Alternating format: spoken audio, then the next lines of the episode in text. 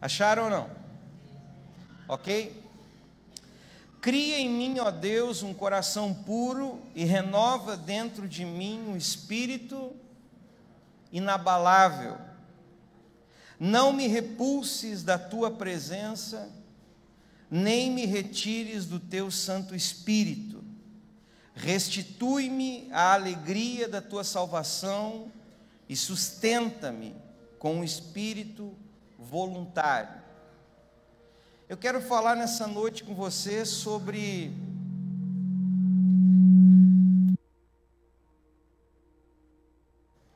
sobre a importância que tem de nós termos uma vida plena e completa na presença de Deus. Sabe, muitas pessoas, principalmente elas estão correndo atrás de uma coisa tão importante na vida de cada um de nós, que é a alegria e a felicidade. Se nós tivéssemos uma fórmula da alegria, uma fórmula da felicidade, sem dúvida nenhuma, a pessoa que descobrisse isso ficaria milionária. Como que uma pessoa pode encontrar satisfação plena e completa? Como uma pessoa pode se sentir 100% feliz, sem ter nenhuma sombra de dúvida de que ela está fazendo aquilo que agrada o coração dela? As pessoas hoje em dia elas estão comprando felicidade. A indústria que vende esse bem-estar chamado felicidade, ela é a indústria que mais fatura. Porque as pessoas estão em busca de algo que faça ela se sentir um pouco melhor, mais alegre, mais contente. Isso vem desde a área de esportes, a área de bem-estar, a área da casa, um bom carro, relacionamentos, as empresas descobriram que o bem-estar social é um dos grandes nichos do mercado, então as pessoas, elas correm atrás disso. Hoje até os nossos smartphones, eles são bombardeados por bem-estar social. Teu telefone toda hora está aparecendo um aplicativo que vai facilitar a tua vida e te fazer mais feliz. Um aplicativo que você possa se sentir melhor, né? A tua foto fique melhor, mais magro, sem ruga, sem nenhuma marca, né? E as pessoas elas estão buscando uma verdadeira alegria e elas tentam, né? Dentro de nós existe uma necessidade muito grande. A psicologia diz que isso que nós sentimos, essa vontade de preencher esse espaço com alegria, é chamado de vazio existencial, ou seja, todo mundo tem. As pessoas têm isso. As crianças têm isso, né? Você bota uma. Você, você, tira agora os nossos filhos da escola, eles vão entrar no período de férias, e vocês vão começar a ouvir uma palavra que em seguida eles conversam com a gente, ou então eles postam isso. Ai, que tédio, não tem nada para fazer. Tô, tô, com tédio. E você sabia que o tédio ele é, ele é saudável? Diga para o teu irmão, o tédio é saudável. Porque no tédio você vai ter que inventar alguma coisa. Então o tédio, ele produz em você uma necessidade de criação. Meu pai, quando eu estava com tédio, ele dizia assim para mim: Está com tédio, rapaz? Vai capinar o pátio.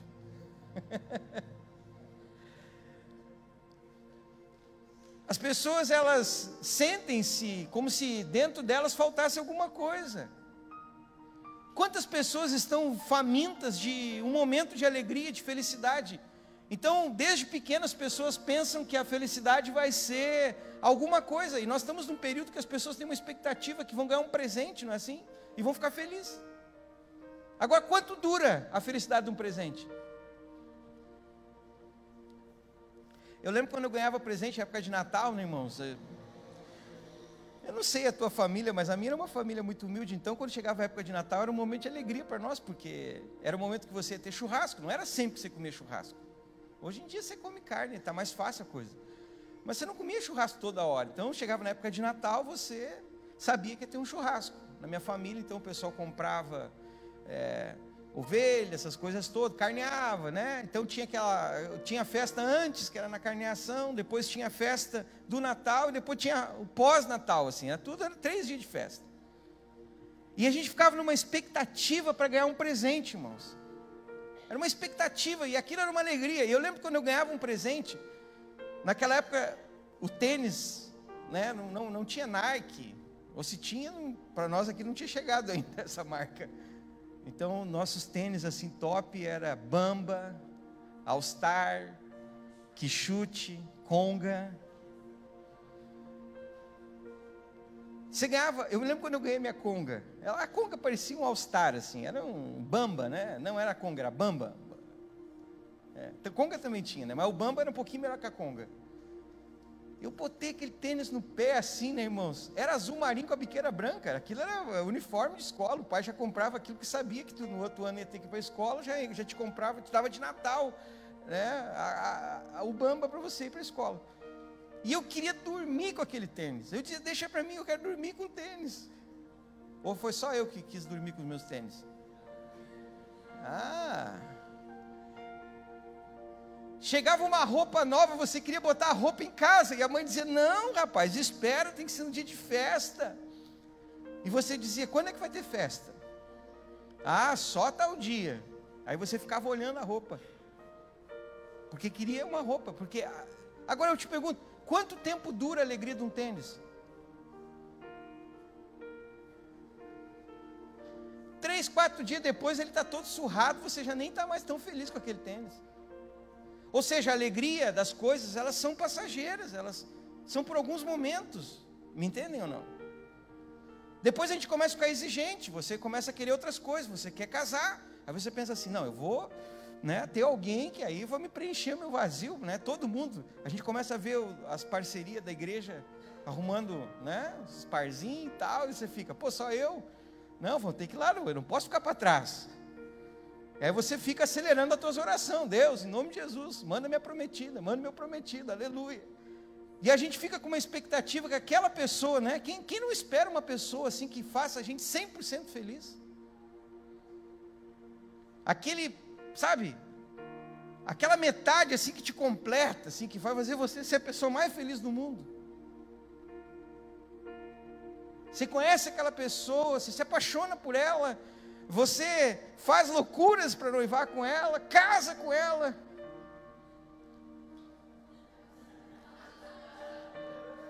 Faz fiasco. Homem apaixonado é bucha, irmãos. Começa a fazer um monte de coisa. Mas chega um dia que você descobre que essa pessoa ela não consegue preencher o teu vazio. Isso te decepciona. Fura o balão. Todo aquele amor que você tinha, aquela expectativa que a pessoa te preenchesse, entrasse no teu coração, né? Não, não, não supre tudo. Aí você descobre que se você casou para ser feliz, você errou. Porque por mais que você queira ser feliz num relacionamento, um relacionamento não preenche o teu vazio, um tênis não preenche o teu vazio, um carro, você compra um carro zero, irmão, cheirinha novo, coisa mais linda, cheio de coisa, cheio de tecnologia, sensor disso, sensor daquilo. Daqui uns dias ele vai ficar velho e você vai querer um carro novo, porque aquele carro já não te satisfaz mais.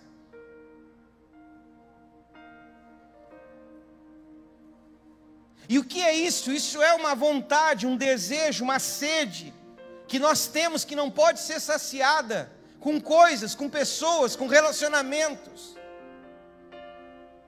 É uma coisa que você não consegue preencher indo à igreja. Às vezes nós pensamos, não, agora eu vou para a igreja, eu me converti, e você descobre que o fato de vir à igreja não preenche o teu vazio. O fato de você estar congregando, ou o fato de você estar trabalhando para Jesus, não preenche o teu vazio. Isso começa a produzir em você, sabe o que? Conflito. Você começa a entrar em crise, você começa a dizer: para aí só um pouquinho. Tudo que eu tinha de expectativa que ia preencher o meu vazio, não preencheu. Casei e não era isso. Aí você acha que trocando de relacionamento vai melhorar a coisa.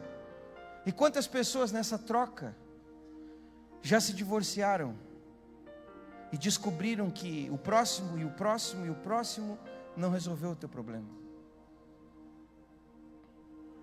Porque o vazio que nós temos dentro do nosso espírito, da nossa alma, dentro do nosso peito, isso que está aqui dentro bombando, tem endereço tem local certo, tem um morador para morar aí dentro, e essa pessoa chama-se Espírito Santo.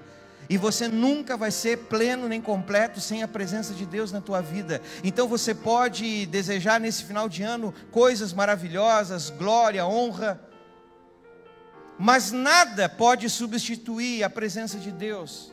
E o problema é que o Evangelho se tornou mais um desses instrumentos paliativos que tentam fazer com que a presença, com que a presença de Deus seja substituída. Então nós tentamos, através, muitas vezes a igreja tenta criar alguns paliativos para preencher um pouquinho o vazio. Então a gente começa a interter o povo. Ei, escute. Evangelho não é entretenimento. O Evangelho não faz você se sentir bem, o Evangelho faz você se sentir arrependido. O Evangelho faz você se arrepender dos teus pecados e te leva ao caminho de salvação. O Evangelho muda a tua história. O Evangelho faz os teus pecados ser perdoados. O Evangelho que não te produz dor não é Evangelho, é outra coisa. E nós estamos acostumados a vir na igreja e as pessoas querem que nós nos sintamos melhor. Evangelho não é uma mensagem de autoajuda que faz você ir para casa se sentindo melhor, mais feliz. Às vezes, dentro da igreja, você vem no culto e a paulada é tão grande que você vai para casa chorando. E você diz: ai, que dor. Mas a Bíblia diz que a dor e a repreensão que vem da presença de Deus produz alegria.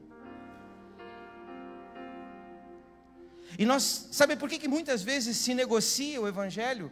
Porque as pessoas estão preocupadas quantas pessoas vão frequentar as nossas igrejas, porque as igrejas estão abarrotadas de compromissos e estão cheias de coisas, então as pessoas começam a negociar valores, porque se eu não prego aquilo que agrada, as pessoas não vêm na igreja. A igreja não é um lugar que nós trocamos palavra por dinheiro. Ninguém aqui vem ofertar porque eu estou dando alguma coisa para você, você não paga o meu serviço. Você, quando oferta, honra a Deus, não a mim. Eu preciso aprender que o Evangelho começa aqui, dentro do meu coração.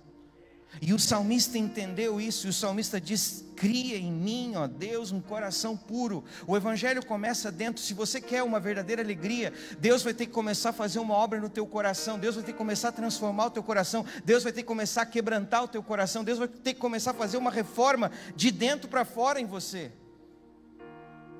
E às vezes nós não queremos isso, sabe por quê? Porque isso é um processo dolorido. E veja o que eu falei: a palavra é processo. Deus vai ter que fazer algo diferente, algo novo. E o salmista diz: Cria em mim, ó Deus, um coração puro. A obra de transformação de um coração não vem de um homem, não vem de uma igreja, não vem de um ministério, não vem de um pastor. A obra de transformação no coração do ser humano é feita exclusivamente pela pessoa do Espírito Santo. É Ele que tem a habilidade de criar dentro de nós um coração novo, um coração puro. Sabe, uma satisfação na presença de Deus começa com Deus fazendo uma obra no teu coração e tirando do teu coração tudo aquilo que não é dele, tudo aquilo que é impureza, erva daninha. Sabe, irmãos, nós chegamos na igreja com o nosso coração cheio de orgulho. Nós chegamos na igreja com o nosso coração cheio de mágoa, de feridas, de ira, de sentimentos ruins. E a presença de Deus, ela começa a quebrantar o nosso coração, e Deus começa a fazer algo novo. Veja que o salmista não diz, transforma o meu coração, o salmista diz, cria. É uma obra criativa de Deus, não é uma obra regenerativa, é uma obra de criação, ou seja, Deus cria em você algo que não havia. Em alguns instantes atrás, o Senhor põe dentro de ti um coração diferente agora, e o teu coração já não é mais aquele coração cheio de dor, cheio de mágoa, aquele coração que foi rejeitado, aquele coração que foi machucado, agora é um coração pronto e disposto a receber a presença de Deus, e esse coração está pronto para se conectar ao coração de Deus, sabe por quê? Porque esse coração é o do próprio Deus dentro de você. O profeta Ezequiel diz em Ezequiel 36: Dar-vos-ei coração novo. Queremos entrar num ano novo, queremos que 2019 seja novo. Mas eu quero dizer uma coisa: se o teu coração ainda está impuro, se o teu coração está contaminado, se o teu coração está como se tivesse sido cheio de coisas, e é por isso que você não consegue ser feliz. Sabe por quê? Porque o tênis, os bens, os relacionamentos já não te preenchem mais. A igreja não te preenche mais. O evangelho perdeu a graça para você, sabe por quê? Porque o teu coração não é correto, não é reto diante de Deus precisa de uma obra. Cria em mim, ó Deus. Dá-me um coração novo. Dá-me um coração quebrantado, dá-me um coração humilhado, dá-me um coração que esteja disposto a se sujeitar à tua vontade. Temos que tomar decisões drásticas de não negociar as coisas que Deus quer. Não podemos fazer barganhas. Se vamos seguir o Senhor, que sejamos posicionados e que possamos nos posicionar e dizer: Deus, cria em mim, nesse coração puro. Muda minha história, Senhor. Faz uma transformação aqui dentro hoje, nessa noite.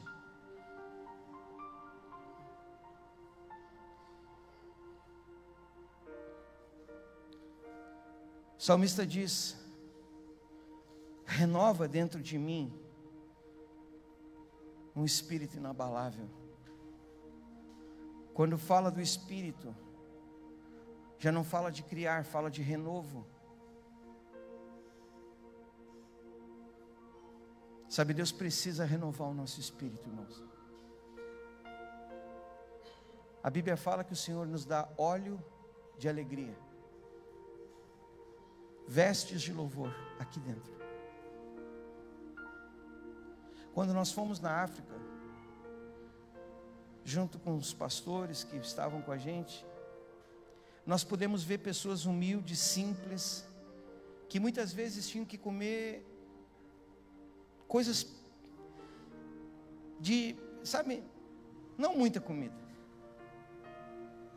Mas sabe o que nós vimos neles? Alegria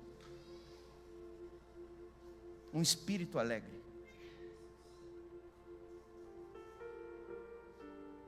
Talvez muitos de nós vamos terminar esse ano com um espírito de tristeza, porque aquilo que a gente queria não conseguiu,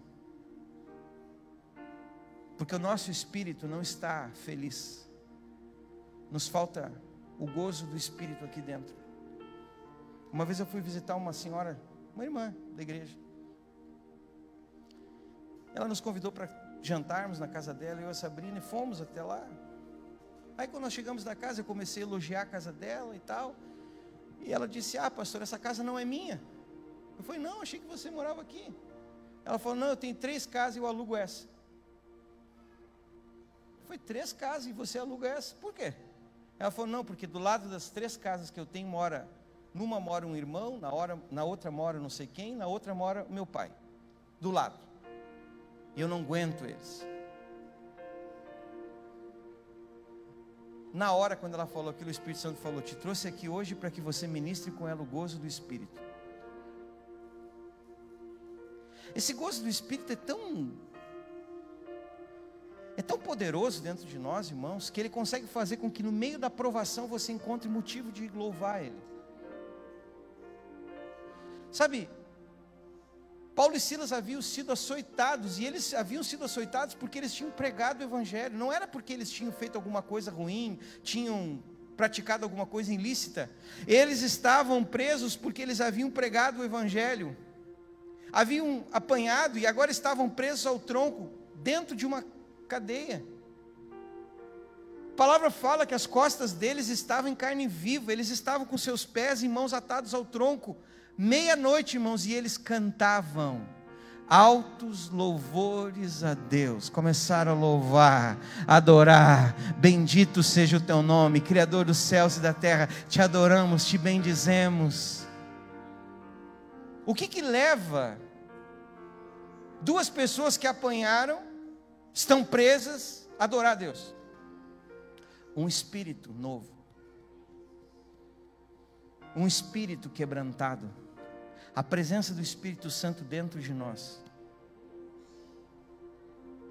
Sabe, aqueles dois homens, por meio do seu louvor, eles conseguiram mudar a situação que eles estavam. Gozo do Espírito. Havia gozo do Espírito. Havia gozo do Espírito nos nossos irmãos que morreram por amor ao Evangelho. Quando nós lemos alguns testemunhos de missões, nós ficamos chocados porque conta a história de um jovem, um moço. Sua família havia sido presa, ele também havia sido preso. Se não me falha a memória, na Romênia. E ele estava dentro da cadeia. E os seus pais já haviam morrido. E ele estava lá. E ele começava a dizer para os soldados que tinham prendido ele: Jesus te ama. Jesus te ama. E os soldados disseram: Cara, se tu não calar a boca, nós vamos te quebrar a cara. Fica quieto. E ele falou: Jesus te ama. Os soldados entraram, quebraram ele, irmãos. Deixaram ele caído no chão. Passado alguns minutos, ele levantou, com a cara toda arrebentada, olhou para os soldados e disse: Jesus te ama. O soldado disse assim: Cara, se tu não calar tua boca, eu vou entrar e vou cortar tua língua. E ele, Jesus te ama. O soldado foi lá e cortou a língua dele, irmãos. Ele gritava, chorava, caiu no chão. E os soldados ficaram rindo. Ele se recuperou. Com as mãos ensanguentadas, já não podia falar mais. Escreveu na parede da cela: Jesus te ama. O soldado disse: Se tu continuar, nós vamos te matar. E ele continuava apontando para o nome de Jesus. E os caras, pá, executaram ele. Quando o chefe da guarda chega, diz: O que, que aconteceu? Não, ele não parava quieto, a gente teve que repreender ele, não parava, a gente acabou matando. Por quê? Porque ele escreveu aquilo na parede. Quando o capitão vai até a parede, Espírito Santo, tchum, e aqueles três soldados se convertem. A alegria do Senhor é a nossa força. A alegria do Senhor nos satisfaz mesmo quando nós estamos em cativeiros, em lutas, em dificuldades. Aonde está essa alegria? Aonde está esse espírito novo Ezequiel diz: Dar, Dar-vos-ei coração novo, e porei dentro de vós um espírito novo, tirarei de vós o coração de pedra, e vos darei um coração de carne. Porei dentro de vós o meu espírito, e farei que andeis nos meus estatutos, e guardem os meus juízos e os observem. Essa é a obra de Deus, colocar dentro de cada um de nós um espírito novo, irmãos. Vamos entrar o ano novo, aleluia, 2019 mas o coração velho, o espírito velho não funciona. Deus precisa colocar no meio dessa congregação um coração novo, puro, limpo, diferente, um coração disposto a obedecer a Deus, um espírito disposto a pagar o preço que tem que ser pago. O salmista continua no Salmo 51, e ele diz: Não me expulses da tua presença, porque ela é tudo que eu mais tenho, é tudo que eu mais quero. Às vezes na nossa vida, irmãos, nós perdemos a presença de Deus e nós nem sentimos, estamos vazios, ocos. Entramos na igreja, participamos da religião da igreja, dos ritos da igreja, da liturgia da igreja, nós sabemos tudo, nós falamos como crente, nós temos uma linguagem cristã, nós temos hábitos cristãos, mas nós não temos atitudes dentro de nós de nascidos de novo. Falta que o Evangelho seja vivido e não ouvido e falado. E sabe o que mais me chama atenção? É o salmista dizendo: Restitui-me, Senhor, a alegria da tua salvação. Devolve para mim a alegria de ser salvo, porque eu perdi ela. Eu não sei como é que foi o teu dia de aceitar Jesus, mas eu me lembro como se fosse hoje o meu. Eu fiquei tão feliz, irmãos. a vida para mim teve outro sentido.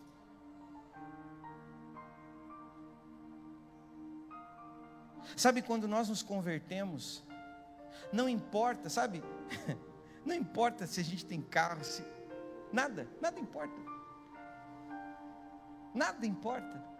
Eu lembro que eu cheguei na igreja, eu estava eu, eu pronto, eu, eu queria Jesus de qualquer jeito.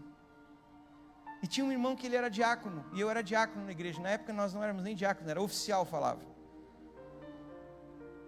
E esse irmão chamava e chama José.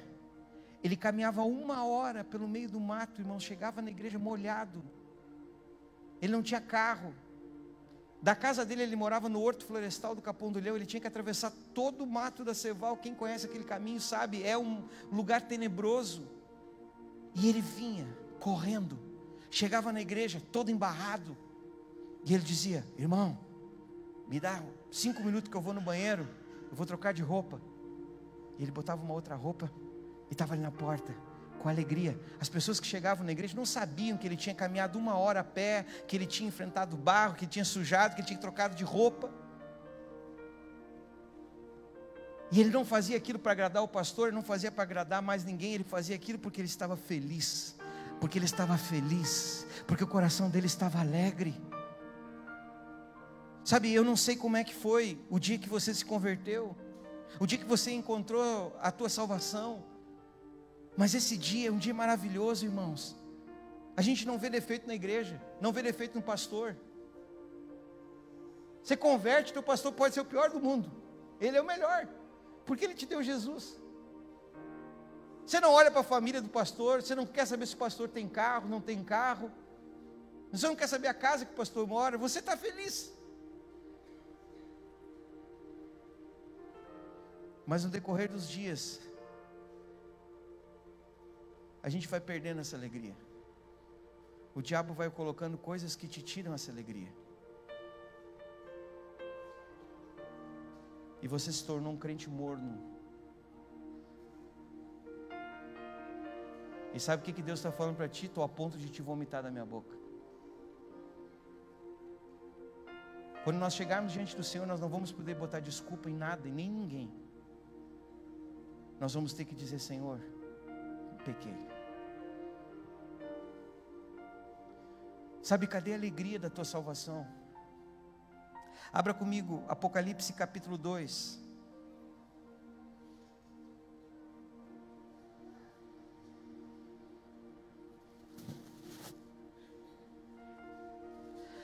Versículo 1 em diante. Ao anjo da igreja de Éfeso escreve: Estas coisas diz aquele que conserva na mão direita as sete estrelas, que anda no meio dos sete candeeiros de ouro conheço tuas obras, tanto o teu labor, o teu trabalho, como a tua perseverança, que não pode suportar homens maus, que pusestes a prova os que a si mesmos se declaram apóstolos e não são, e os achastes mentirosos. Tens perseverança, suportastes as provas por causa do meu nome, e não te deixastes esmorecer. Já imaginou o anjo chegar aqui na igreja e começar a falar essa coisa, um monte de coisa bonita assim? Olha só, fala sério, essa igreja aqui estava top. Conheça as tuas obras. Sei que as coisas que tu faz são boas. Vocês ajudam as pessoas. Vocês têm caridade. Vocês são pessoas maravilhosas na sociedade como igreja. Conheço o teu trabalho, vocês são incansáveis, trabalho, perseverança. Vocês examinam os pregadores, não é? Não recebe qualquer pregador. Examina os apóstolos, que se dizem apóstolos não são. Julgam os ministérios.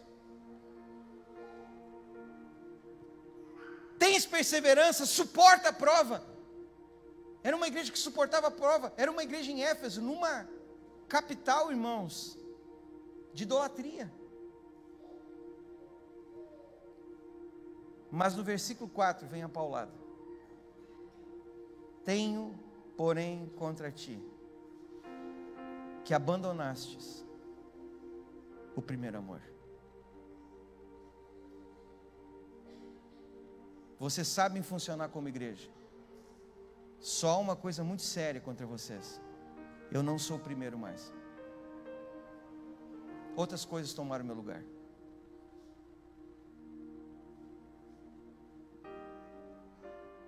Essa semana eu atendi um pastor.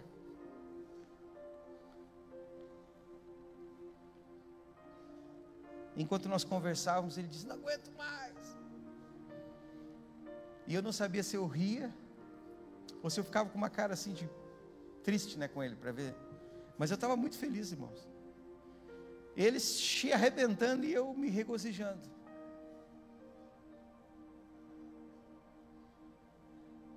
Diz o apóstolo Leandro que esse é um dom que eu tenho, da pessoa contar as desgraças e eu dou risada. Porque eu nunca consigo ver a desgraça, eu sempre vejo a obra de Deus. Porque Deus está acima de tudo e todos e a mão dele sempre está sobre nós. E o pastor dizia para mim: Eu vou deixar tudo, eu não aguento mais, eu vou largar tudo. porque eu estou cansado, porque as coisas não dão certo para mim. E eu só olhei para ele e falei: Ok, não tem problema, deixa, pode deixar. Mas sabe qual é o teu problema? É que você tem obras boas, você é perseverante, você é corajoso, você é um monte de coisa boa. Mas existe uma coisa que você está pecando e é muito forte. Deus não é primeiro na tua vida. Em primeiro lugar está a igreja. Em primeiro lugar está teu título. Em primeiro lugar está as coisas que tu fazes. E não o Deus que tu serve. E eu vou dizer uma coisa para você. O maior título que você tem não é pastor, não é apóstolo, não é profeta. É filho de Deus. E eu não venho para cá para me satisfazer, irmãos. Eu não sou pastor para me satisfazer. Eu não sou. Não, irmãos, eu sou o cara mais tranquilo. Se eu tiver que ficar um ano sem pregar, estou louco de feliz.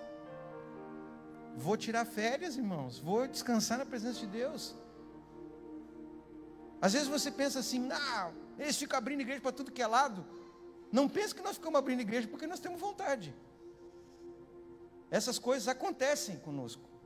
Quem conhece a gente mais de perto sabe que nós não ficamos assim. Não, hoje nós vamos sair, vamos abrir cinco igrejas, dez igrejas, vinte igrejas. Não. Quando venho, eu digo, eu não queria. Mas é a mesma oração que eu peço para Deus me restituir a alegria da salvação, eu também digo, Senhor, me dá um espírito pronto para obedecer e voluntário. Sabe, nós acabamos deixando o primeiro amor. Eu cresci ouvindo isso na igreja. Ei, esse aí é primeiro amor. Eu sempre fui muito empolgado, né? Então o pessoal dizia assim: ah, esse é primeiro amor, logo passa. Por que, que eu tinha tanta vontade? Por que, que eu continuo tendo vontade? Porque eu amo a Deus em primeiro lugar. E quem ama a Deus em primeiro lugar, irmãos, nunca se frustra com Deus. O problema é quando Deus não é o primeiro na tua vida. Sabe por quê? Porque a Bíblia diz que o Senhor de pronto remove o teu candeeiro. Você fica em trevas, não há luz.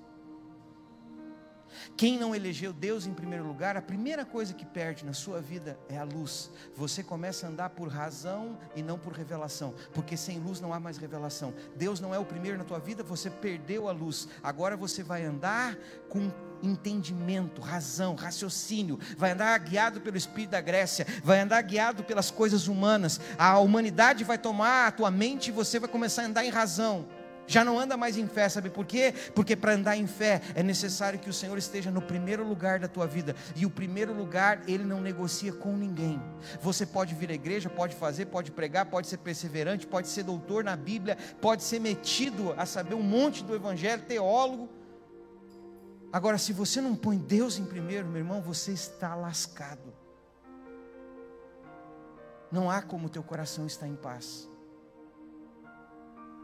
Há pessoas que elas perderam a luz do Evangelho na sua vida, porque Deus é segundo. Você pode se apaixonar, viu? Só tua paixão não pode ser primeiro. Você pode ganhar dinheiro, mas o dinheiro não pode ser teu Deus. Você pode se tornar um pregador, um ministério. Tem gente que quer ter ministério. Sabe, eu quero que as pessoas olhem para mim e, ah, pregador. Você pode ser um bom pregador. Mas antes disso, Deus quer que você seja filho. Para que o orgulho não entre no teu coração. Para que você possa ser humilde. Para que você não se sinta maior do que ninguém. Ei, o que tenho contra ti é que deixastes o primeiro amor. Ei, lembra-te da onde tu caiu. Qual foi o dia que tu me deixou? Qual foi o dia que tu me substituiu? Qual foi o dia que algo entrou no teu coração no meu lugar? Lembra desse dia, te arrepende e volta a me amar como no princípio.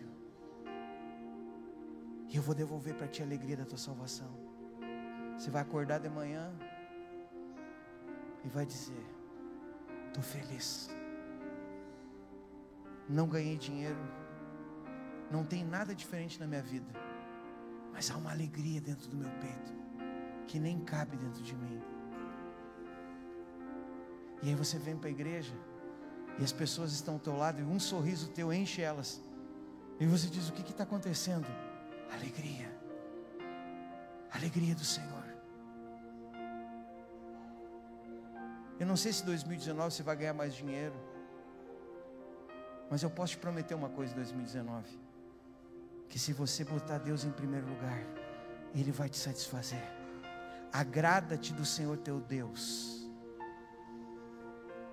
Põe Ele como centro da tua vida, e Ele vai satisfazer todos os desejos do teu coração. Qual foi a última vez que você disse, eu estou feliz? Aí alguém pergunta, por que você está feliz?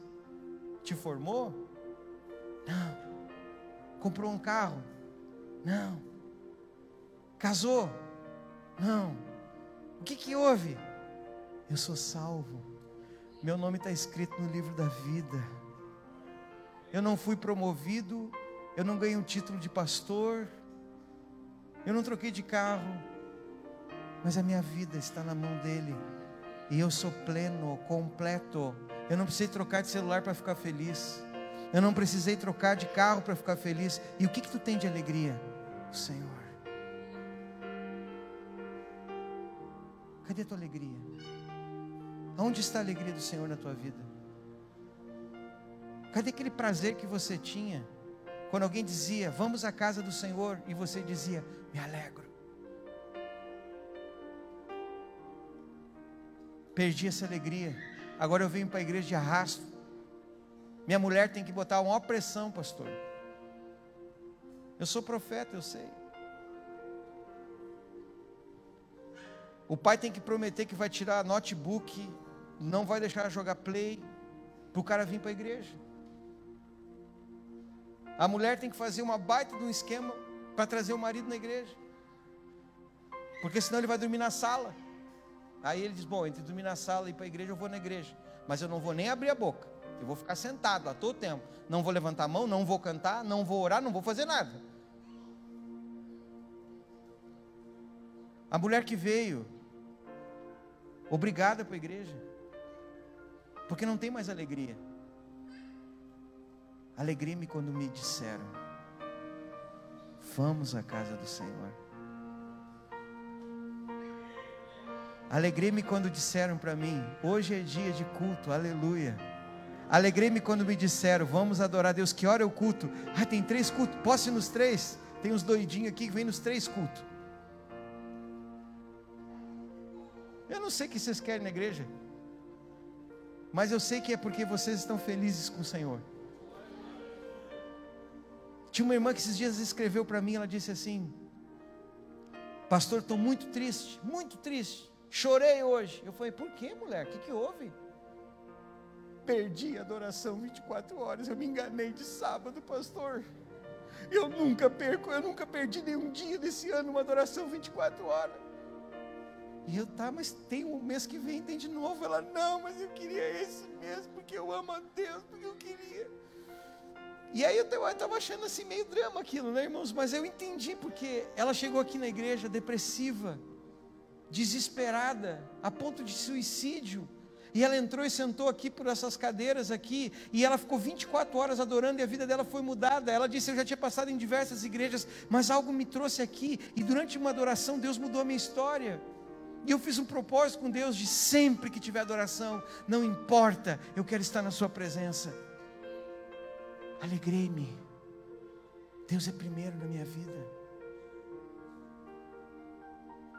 O que tem contra ti é que eu já não sou mais o primeiro para ti. Há pessoas que perderam a revelação, Deus falava com elas. Esses dias um irmão me confessou, ele disse: Pastor, eu me envolvi com uma outra mulher, adulterei, traí minha esposa, abandonei minha casa. Eu estava o cara mais feliz. E eu fiquei olhando para ele. Como é que é? Não, eu estava feliz, pastor. A amante era muito melhor que a minha esposa. Não me incomodava. Estava sempre bonita. E eu falei, tá, e o que está fazendo você voltar para casa? Ele falou, nunca mais o Espírito Santo falou comigo. Eu falei, esse Espírito Santo é amigo dessas mulheres, fala sério. E eu falei, e aí? Ele falou, rapaz, não tinha, eu podia orar, jejuar, fazer oferta, ir nos cultos. O Espírito Santo não falava comigo. Acabou o Espírito Santo, não falava comigo. E um dia eu estava entrando para o banho, na casa da amante, e eu orei, e foi Deus, eu quero que tu seja o centro da minha vida de novo. E ele disse: A primeira vez que ele falou comigo, pastor, em dois anos, volta para tua mulher. E... Volta para casa, sem vergonha. Ele falou, aí ele me ligou, né? Quando o Espírito Santo falou, ele me ligou, entrou em crise. Volta para casa. Ok. Ele diz: Eu botei o pé na minha casa de volta, pastor. E todos os dias Deus fala comigo. Sabe por quê? Porque quando Deus é o primeiro, a luz do Evangelho brilha dentro de você. Pastor, Deus não fala mais comigo. É porque tu não é mais uma pessoa que pôs Deus em primeiro. Restitui-me, Senhor, a alegria da salvação. Restitui-me o prazer de te colocar em primeiro lugar. Em que as minhas primícias sejam para ti, Deus. Restitui-me.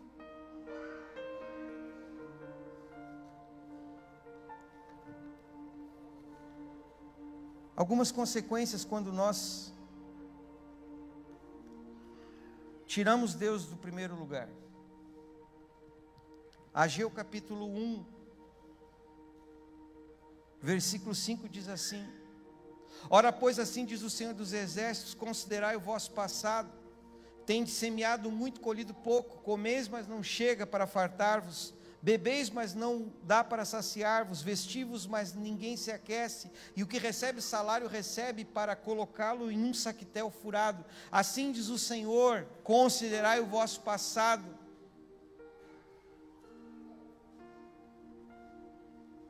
Subiu ao monte, trazei madeira e edificai a casa, dela me agradarei e serei glorificado. Esperastes muito, e eis que veio a ser pouco, e esse pouco, quando trouxestes para casa, eu com açoco dissipei, por quê?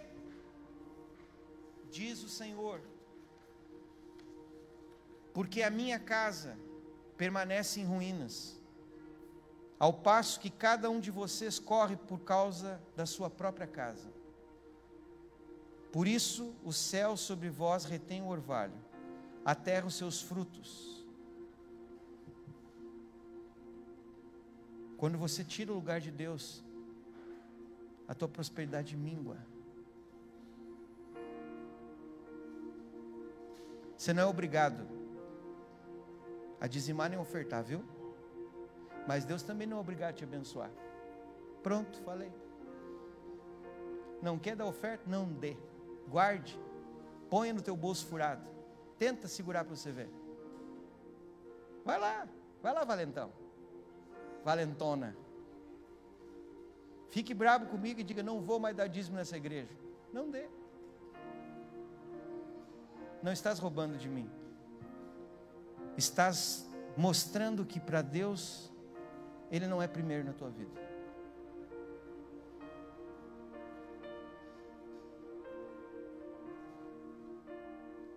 Israel fez a mesma coisa. Voltaram do exílio, resolveram construir suas casas primeiro. Não é normal? Não, vou arrumar minha casa, depois eu me envolvo com as coisas de Deus. Pois eu vou dizer uma coisa: existe uma máxima no reino de Deus. Tal como é a casa do Senhor, é a tua vida. Quando as coisas faltam aqui, a escassez vai bater na tua porta. É um princípio de reino.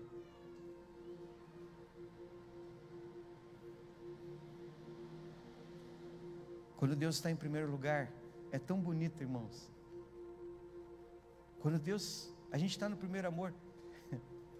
O dia que a gente descobre quando é, como é que é ser dizimista, a gente fica numa alegria, quer ganhar o primeiro salário. Vou separar o dízimo, já pega o dinheiro. A gente conhece a alegria no coração daquele que oferta e dizima com, com gozo no coração, de honra a Deus. O cara liga e diz assim: Não, pastor, senhor está na, tá na igreja? Eu digo, não, porque não, queria deixar meu dízimo aí. Não gosto de ficar com o dízimo em casa. Foi, está com medo de gastar, irmão? Não, não, não é com medo de gastar, é que é do Senhor, então tem que estar na igreja. Falei, está bem. Alegria.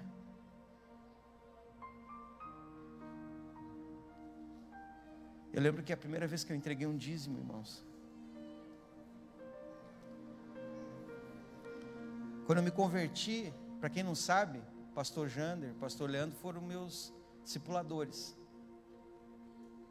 Eles eram líderes da igreja, já eram pastores. Eu me converti jovem, né? E estes homens, eles tinham um princípio que eles praticavam, que eu dizia, esses caras são loucos. Eles davam 30% do que eles ganhavam. E eu ficava pensando, os caras estão doidos, 30%, mas Deus não pede só 10%?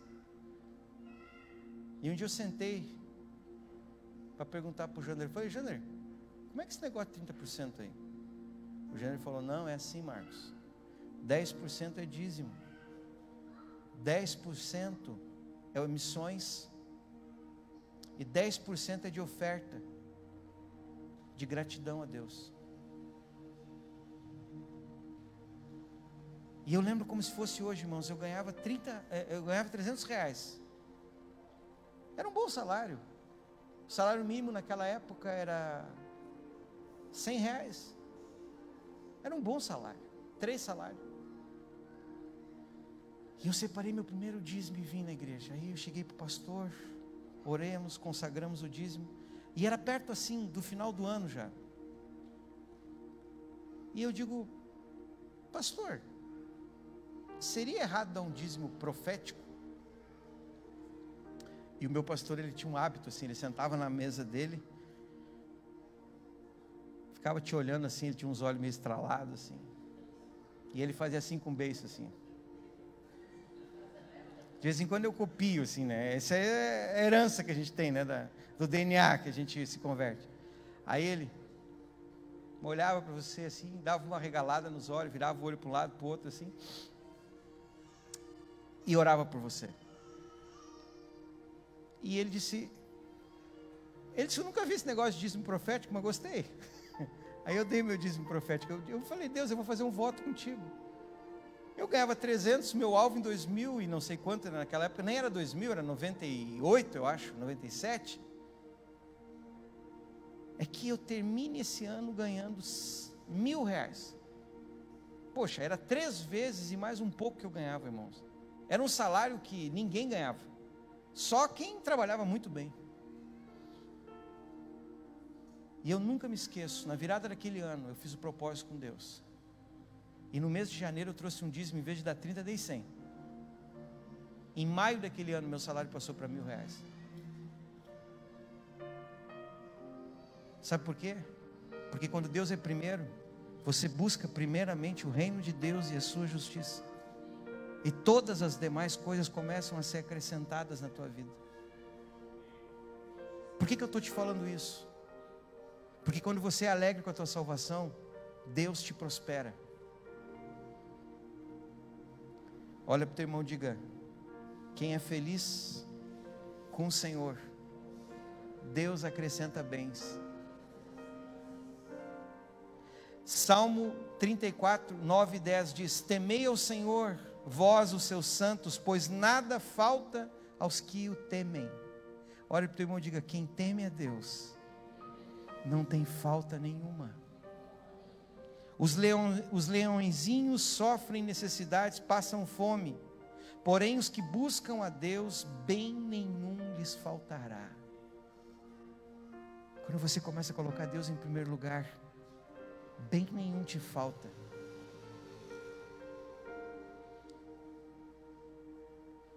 Lucas 18, 29.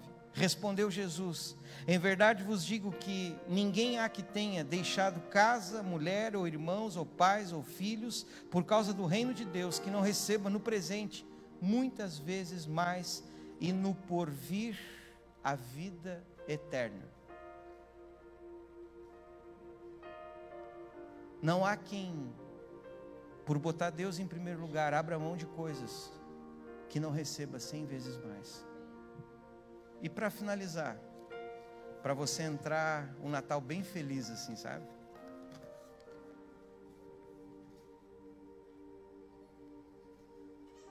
Mateus 6:33.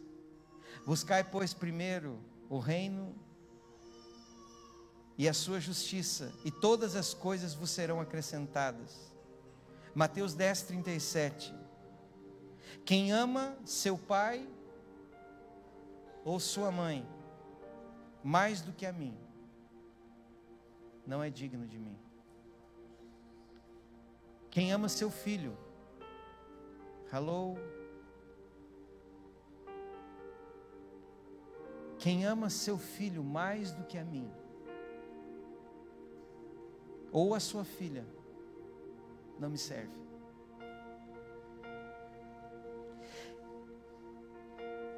Quem ama algo mais do que a mim, não me serve.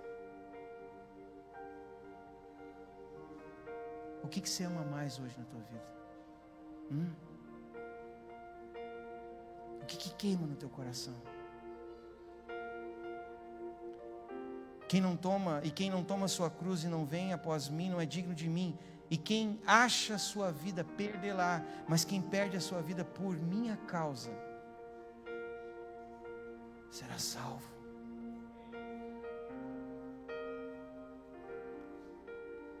Restitui-me, Senhor, a alegria da tua salvação.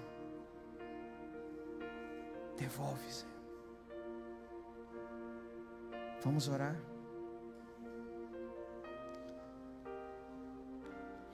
Eu não sei se você gostou muito do meu presente de Natal. Pode sentar em pé, ore do jeito que você quiser. O que me importa não é se você está em pé ou sentado ou de joelho. O que me importa é que você esteja arrependido nessa noite. E a nossa oração é: Senhor, perdoa-nos. Perdoa-nos. Porque te deixamos. Você quer ter um propósito para 2019? Ponha Deus em primeiro. Você quer ter um projeto de vida para 2019? Eleja Deus primeiro. Pede para o Senhor limpar teu coração agora.